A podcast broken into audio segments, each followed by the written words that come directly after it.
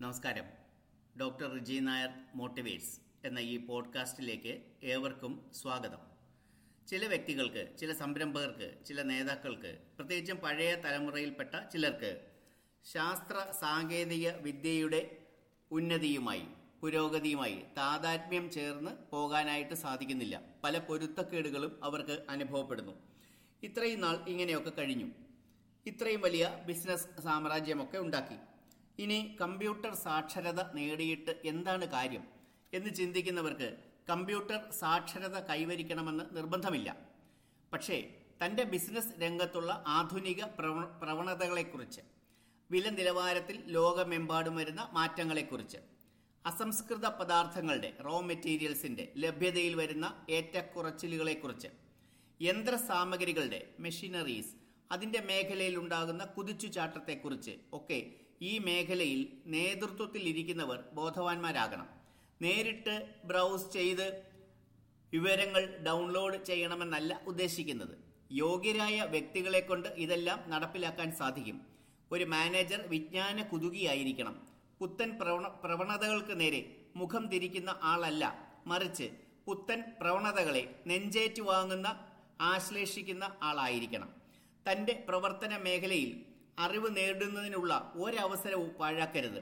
Training അഥവാ പരിശീലനം അത് എനിക്കുള്ളതല്ല മറ്റുള്ളവർക്കുള്ളതാണ് എന്ന ബോധം മനസ്സിൽ നിന്ന് പറിച്ചു മാറ്റണം. അനുയായികൾക്കായി പരിശീലന പരിപാടികൾ സംഘടിപ്പിക്കുക മാത്രമല്ല അതിൽ പങ്കെടുക്കുകയും വേണം. തന്റെ മേഖലയിലെ അഭൂതപൂർവമായ ശാസ്ത്ര സാങ്കേതിക വളർച്ചയെക്കുറിച്ചുള്ള പ്രദർശനങ്ങൾ കാണുന്നത് ഒരു ശീലമാക്കണം. കൂടുതൽ സഞ്ചരിക്കുകയും ആധുനിക പ്രവണതകളും ശൈലികളും നേരിൽ കണ്ട് മനസ്സിലാക്കുകയും വേണം. വിദഗ്ധരുടെ പ്രഭാഷണങ്ങൾ കേൾക്കുകയും സീഡികളും മറ്റും വാങ്ങി കേൾക്കുകയും വേണം. പൊതുവിജ്ഞാനം ആവശ്യത്തിന് തന്റെ പ്രത്യേക വിഷയത്തിലുള്ള പ്രത്യേക വിജ്ഞാനം ആവശ്യത്തിലധികം അപ്രസക്ത വിഷയങ്ങൾക്ക് വേണ്ടി സമയം ചെലവഴിക്കുന്നത് അനാവശ്യം. ഇതായിരിക്കട്ടെ മാനേജറുടെ വിജയ ഫോർമുല.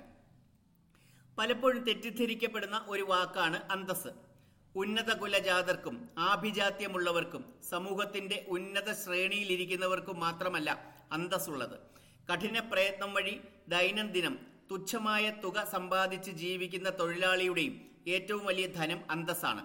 അന്തസ്സിനെ പലപ്പോഴും പൊങ്ങച്ചമായി കണക്കാക്കാറുണ്ട്. അത് ശരിയല്ല.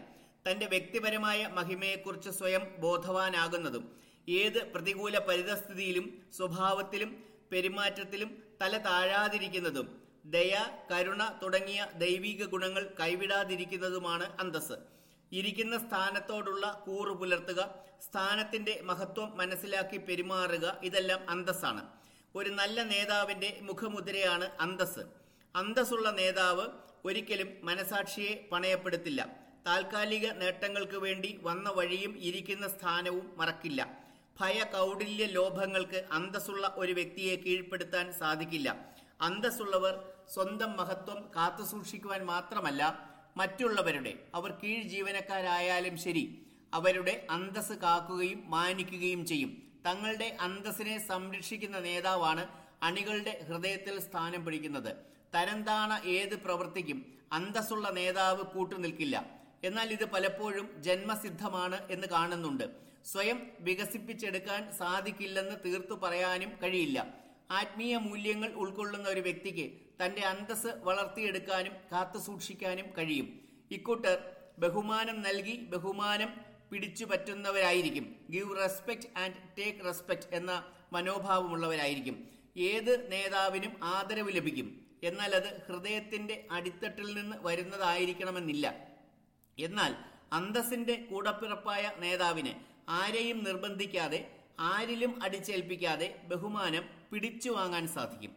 ഇങ്ങനെയുള്ളവരാണ് വ്യക്തി ജീവിതത്തിലും കുടുംബ ജീവിതത്തിലും ഔദ്യോഗിക ജീവിതത്തിലും പൊതുജീവിതത്തിലുമൊക്കെ വിജയം മാത്രം കൈവരിക്കുന്നത്. ഇതേപോലെയുള്ള മറ്റ് പ്രഭാഷണങ്ങൾക്കായി ഈ പോഡ്കാസ്റ്റിന് വേണ്ടി കാത്തിരിക്കുക. നന്ദി നമസ്കാരം.